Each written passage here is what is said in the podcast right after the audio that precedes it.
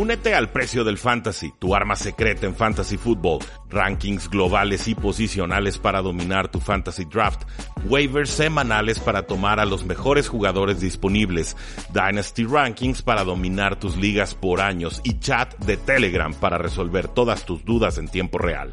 Visita stam.store diagonal precio NFL o da clic al link en este episodio para suscribirte.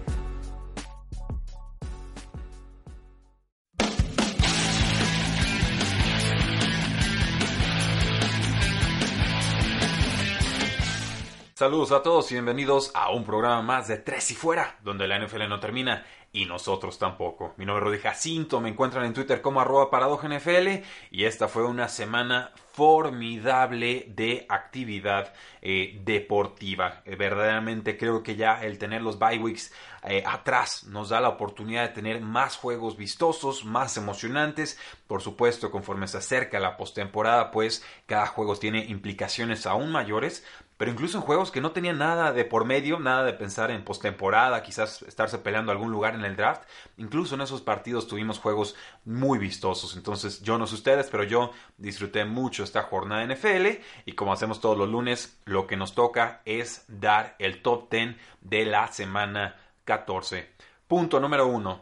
Victoria de oro, precio de hierro ganan los 49ers sobre los Santos de Nueva Orleans en lo que probablemente ha sido el juego del año, 48 a 46. Con esto los 49ers se ponen 11 y 2 como récord de la temporada y ambos equipos lanzaron 5 touchdowns y corrieron para una sexta anotación. El asunto aquí es que creo que en la euforia de la victoria y del intercambio de golpes y demás, este festival de puntos, eh, pero bien ejecutado, no, no fue por errores defensivos, sino por verdaderamente un alto calibre ofensivo y de estrategia y de táctica en el campo, Creo que se está subestimando lo que le costó esta victoria a, San Francisco. Perdieron al centro Weston Richburg, el carrito de las gracias se lo lleva con una lesión de rodilla, desconocemos la gravedad. El defensive end D. Ford, otro jugador estrella, sale con lesión discotibial. Esos generalmente o te dejan fuera varias semanas o te dejan muy limitado cuando regresas al campo. El cornerback Richard Sherman lo mismo salió con una lesión discotibial e incluso el cornerback Wayne Williams salió conmocionado. Entonces sí, gran victoria de los San Francisco 49ers. Recordémosla, puede haber una revisión en postemporada, pero no descontemos la importancia de las lesiones que acaban de sufrir los San Francisco 49ers y cómo pueden condicionar su futuro inmediato. Punto número uno, victoria de oro, precio de hierro. Punto número dos, King Henry, Lord Tannehill. Eh, qué nivelazo está mostrando el corredor Derek Henry y el quarterback Ryan Tannehill desde hace ya varias semanas, pero sobre todo en este diciembre que lo empezaron de verdadero alto nivel. Los Titans ganan 42 a 21 contra unos Oakland Raiders que ya están pensando más en la próxima campaña. Y Tannehill lanza para 391 yardas y 3 touchdowns. Esta es la cuarta victoria consecutiva de Tennessee y en esta eh, campaña, en estos juegos recientes. Y la sexta victoria en los últimos 7 juegos que ha tenido el equipo de Tennessee en esta temporada. Este ex delfín está promediando 9.9 yardas por intento de pase, que es una absoluta y total barbaridad. Si tiene 7 o más, ya es un buen coreback, ya es una buena temporada, es el nivel mínimo que le pedimos a un coreback para pensar que está siendo eficiente con sus eh, volumen y intentos de pase.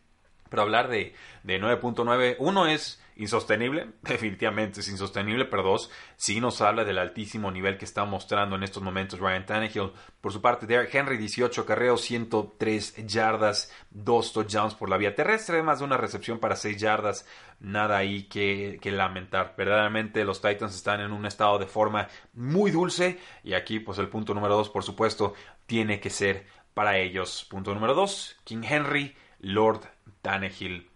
Punto número 3, Lock and Loaded. ¿Qué tal este juego de los Broncos 38 a 24 contra los Houston Texans? El novato Drew Lock, su segunda aparición en la NFL, completa 22 de 27 pases para 309 yardas, 3 touchdowns y una intercepción, en lo que en verdad fue una paliza, pero que el marcador no termina de reflejar como tal. Eh, Locke tuvo tantos pases de touchdowns como pases incompletos en la primera mitad. Broncos tenía una ventaja de 31 a 3. Ya se sabe en la fórmula, la predicción es que equipo que le gana a Patriotas es equipo que pierde la semana siguiente. Aquí se vuelve a confirmar el asunto. Lo quise descontar mis predicciones, pero Ciertamente eh, enfrentar a los Patriotas es muy desgastante y generalmente el equipo que logra esa victoria lo paga en la jornada siguiente. En cuanto a Drew Locke, pues bueno, la esperanza a, todo lo que da, ¿no? Entre los aficionados de Mile High se une a John Elway y a Tim Tebow como los únicos corebacks novatos en la historia de Denver que lanzan para más de 300 yardas en un partido. Falta mucho para evaluarlo bien, pero ciertamente el inicio es muy prometedor con Drew Locke. Punto número 3 Lock and Loaded. Punto número 4.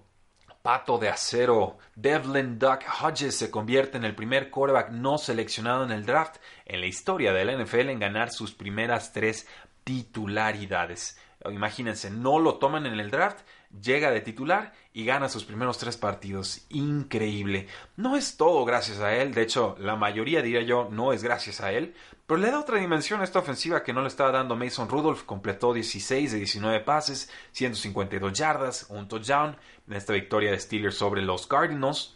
Eh, se escapaba de repente del bolsillo, eh, pues 34 yardas con sus pies y en general pues lo importante es que la defensiva está respondiendo que es asfixiante y que es pues en buena medida responsable de por qué los Steelers tienen un récord de 8 victorias y 5 derrotas. Gran nivel el que muestra la defensiva, adecuado nivel el que muestra Devlin Duck Hodges y buen trabajo el que está haciendo Mike Tomlin, insisto, eh, creo que no le va a alcanzar para coach del año, lo he dicho en otras ocasiones, para mí Kyle Shanahan, quizás Sean Payton, otros nombres de John Harbaugh para mí eh, tendrían un poco más de mérito, pero definitivamente está ahí en la pelea.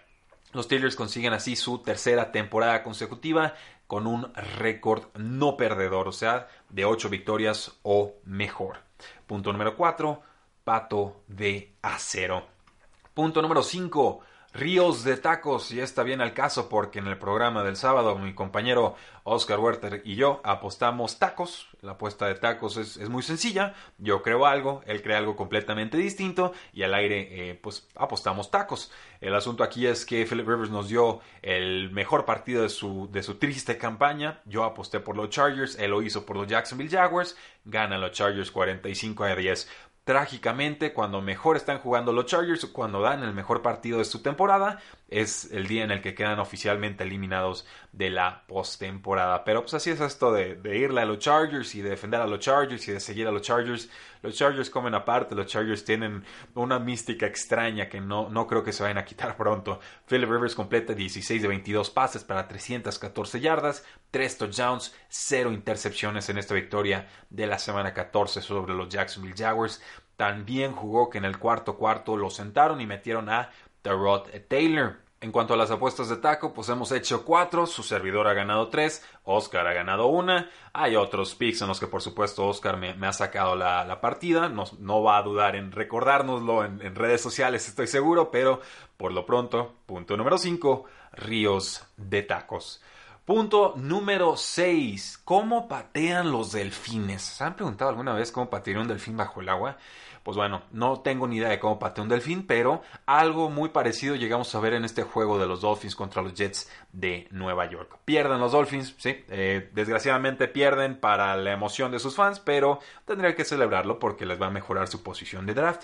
Los Dolphins anotaron 21 puntos este domingo y los Dolphins no anotaron un solo touchdown este domingo. 21 puntos y ninguno de ellos llegó por la vía del touchdown. Llegaron seis veces a zona roja, tres veces estaban dentro de la yarda 10 rival y ni una sola vez pudieron penetrar a zona de anotación.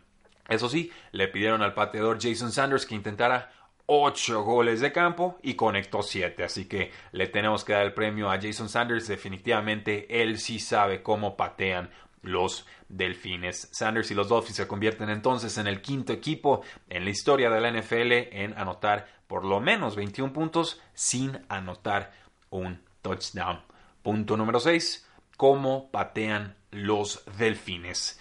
Punto número 7. Toreados más no vencidos. Me parece que los Buffalo Bills, eh, sin muchas luces, sin mucha claridad ofensiva, le plantean un juego muy complicado a los Baltimore Ravens, le limitan en cierta manera el juego terrestre a Lamar Jackson y entonces les obliga, eh, obligan al rival a ganarles por aire. Lo terminan logrando, gana Baltimore 24 a 17 Creo que se ajusta mejor Lamar Jackson a las condiciones tan llenas de viento que había en el estadio. Josh no tanto, él estuvo fallando en corto y en largo a sus receptores. Nunca terminó de encontrar ese toque eh, en, el partido. Varios de sus pases debieron haber sido interceptados, no terminan siéndolo.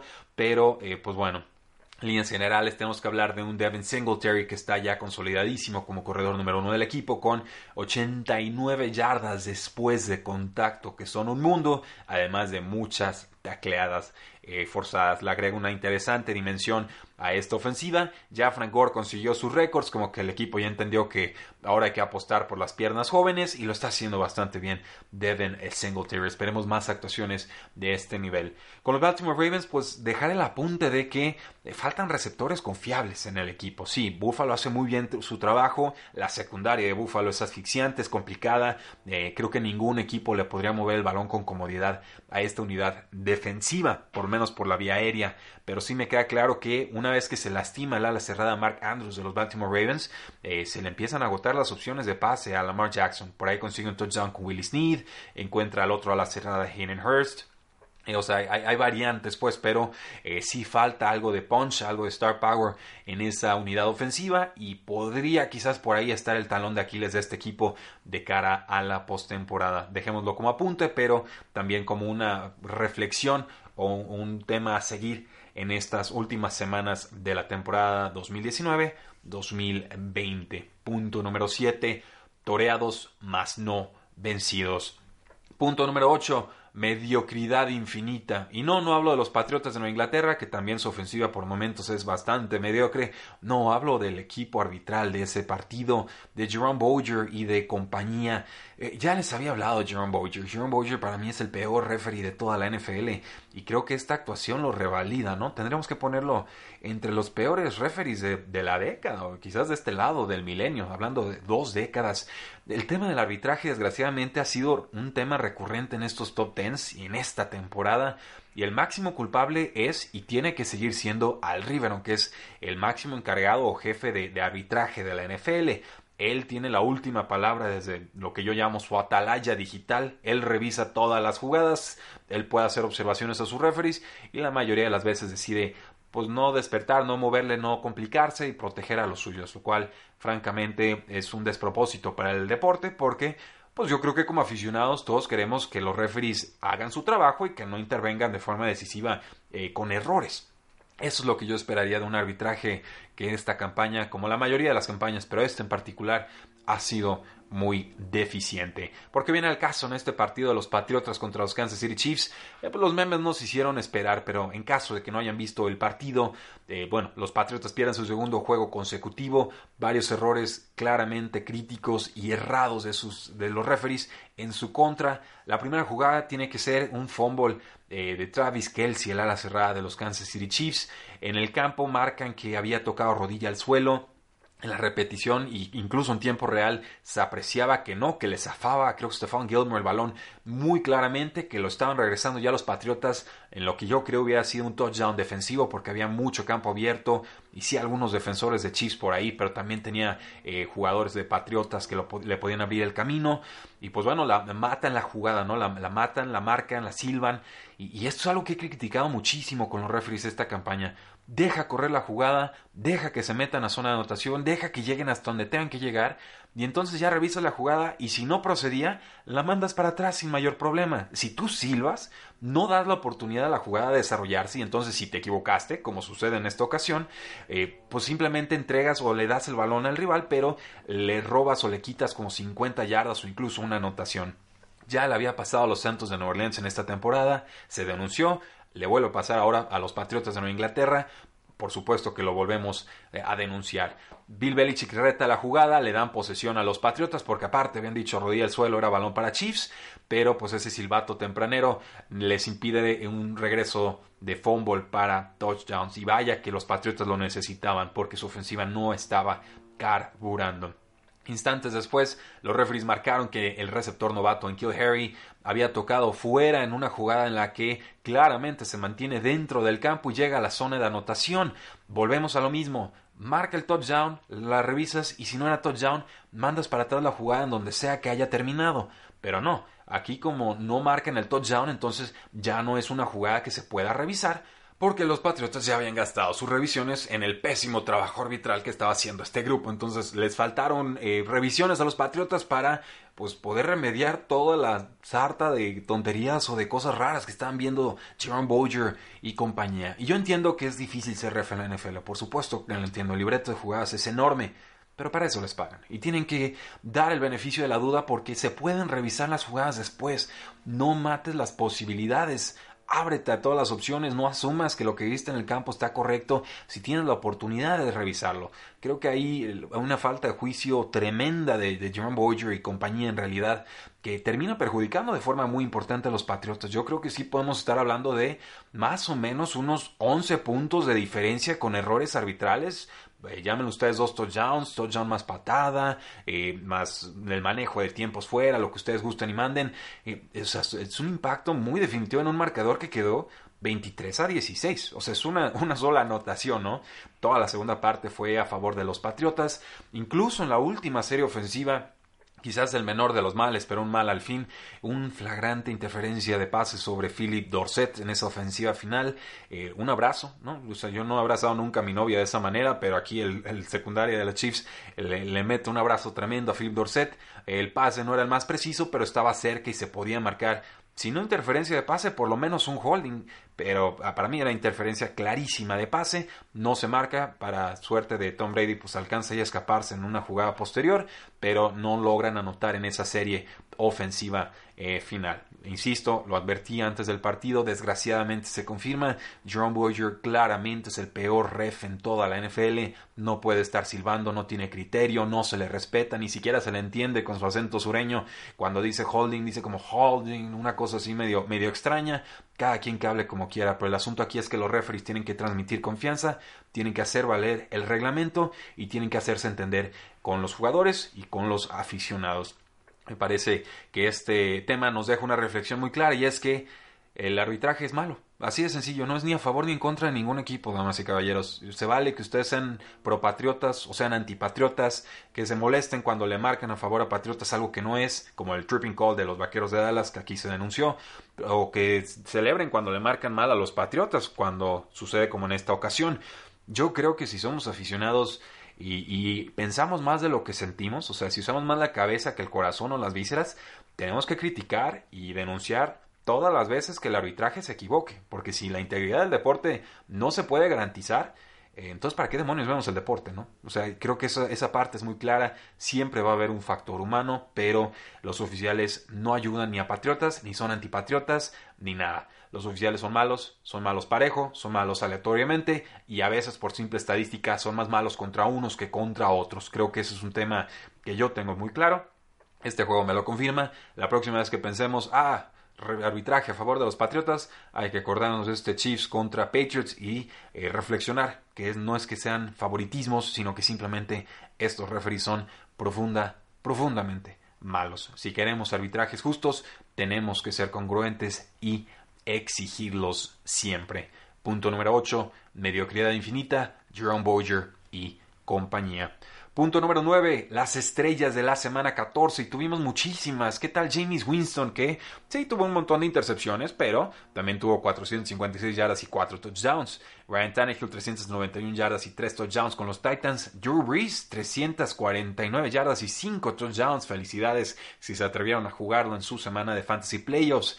Jimmy Garoppolo el otro lado de, de ese partido 349 yardas y 4 touchdowns. Y también Dak Prescott que no tuvo un buen partido en líneas generales, pero estadísticamente produjo 334 yardas y un touchdown aéreo. Con corredores tenemos que hablar de Joe Mixon de Cincinnati Bengals, 23 acarreos, 146 yardas y un touchdown un talentazo que por fin está apareciendo en la temporada. Eh, Aaron Jones, el corredor de los Green Bay Packers, 19 acarreos, 134 yardas y un touchdown, además de mucha producción aérea. Nick Chubb, el corredor de los Cleveland Browns, 15 acarreos, 106 yardas, no hubo touchdown terrestre en esta ocasión. Derek Henry, pues ya lo mencionamos, 103 yardas, 2 touchdowns. Y lo de Austin Eckler con los Chargers, Dios mío, 8 carreos para 101 yardas y además 4 recepciones para 112 yardas y un touchdown. Austin Eckler fue toda la ofensiva de los Chargers en este partido. Y si hablamos entonces de receptores, pues qué tal Emmanuel Sanders, 7 recepciones, 157 yardas, un touchdown y además un lindo pase de touchdown a Raheem Mostert. Se va con QB rating perfecto Emmanuel Sanders. AJ Brown de los Tennessee Titans, como me he cansado de presumírselos, ahí está. 5 recepciones, 153 yardas, 2 touchdowns y consolidadísimo como un novato revelación con Michael Thomas, 11 recepciones, 134 yardas y un touchdown. Cuál sorpresa, estos números de Michael Thomas son pan nuestro de cada día. De Andre Hopkins, más en tiempo basura que nada, 7 recepciones, 120 yardas y un touchdown. Y Robbie Anderson se mantiene caliente nuevamente en diciembre. Esto de los diciembre se le da bien. Con los Jets, 7 recepciones, 116 yardas y un touchdown. Si hablamos de actuaciones defensivas, pues tenemos algunas que destacar. Daniel Hunter con los vikingos de Minnesota tuvo tres capturas de quarterback. El safety Quandre Dix de Seattle tuvo dos intercepciones. Joe Hayden, el jugador de la secundaria de Pittsburgh, tuvo dos intercepciones. Tamonte Kazee de Atlanta también tuvo dos intercepciones. Y el linebacker Darius Leonard de Indianapolis también tuvo dos intercepciones. Entonces ellos serían las estrellas defensivas de la semana nuestro punto 9 estrellas de la semana 14. Y por último, y siempre que pasa esto lo celebro, Scorigami. Tuvimos un marcador que nunca se había dado antes en la historia del NFL y fue precisamente el 48 a 46 de San Francisco sobre los Santos de Nueva Orleans. Se convierte entonces en el marcador único número 1053 que se ha dado en la historia de la liga. Ahí lo tienen, damas y caballeros, el top 10 de la semana 14. Espero que lo hayan disfrutado. Y si así fue, no les voy a pedir que se suscriban a este su podcast, no les voy a pedir que nos sigan en redes sociales, les voy a pedir que le presuman este podcast a un amigo suyo. Etiqueten las redes sociales, eh, pónganle el link, díganle, ah, mira, me gustó este top 10, nos resumieron bien todo lo que sucedió en la semana. Ayúdenos a crecer este proyecto de tres y fuera, de boca en boca. Yo sé que a veces puede ser raro acercarnos a alguien y decirle, oye, te quiero presentar un programa, pero háganlo por nosotros. No saben el impacto que tiene la publicidad que ustedes hacen de este proyecto, que no tiene ningún costo y que no tendrá ningún costo y que queremos crecer para que la NFL pueda llegar a más y mejores oídos. Muchísimas gracias, presúmanos con sus contactos, no sean gachos, porque la NFL no termina y nosotros tampoco. Tres y fuera.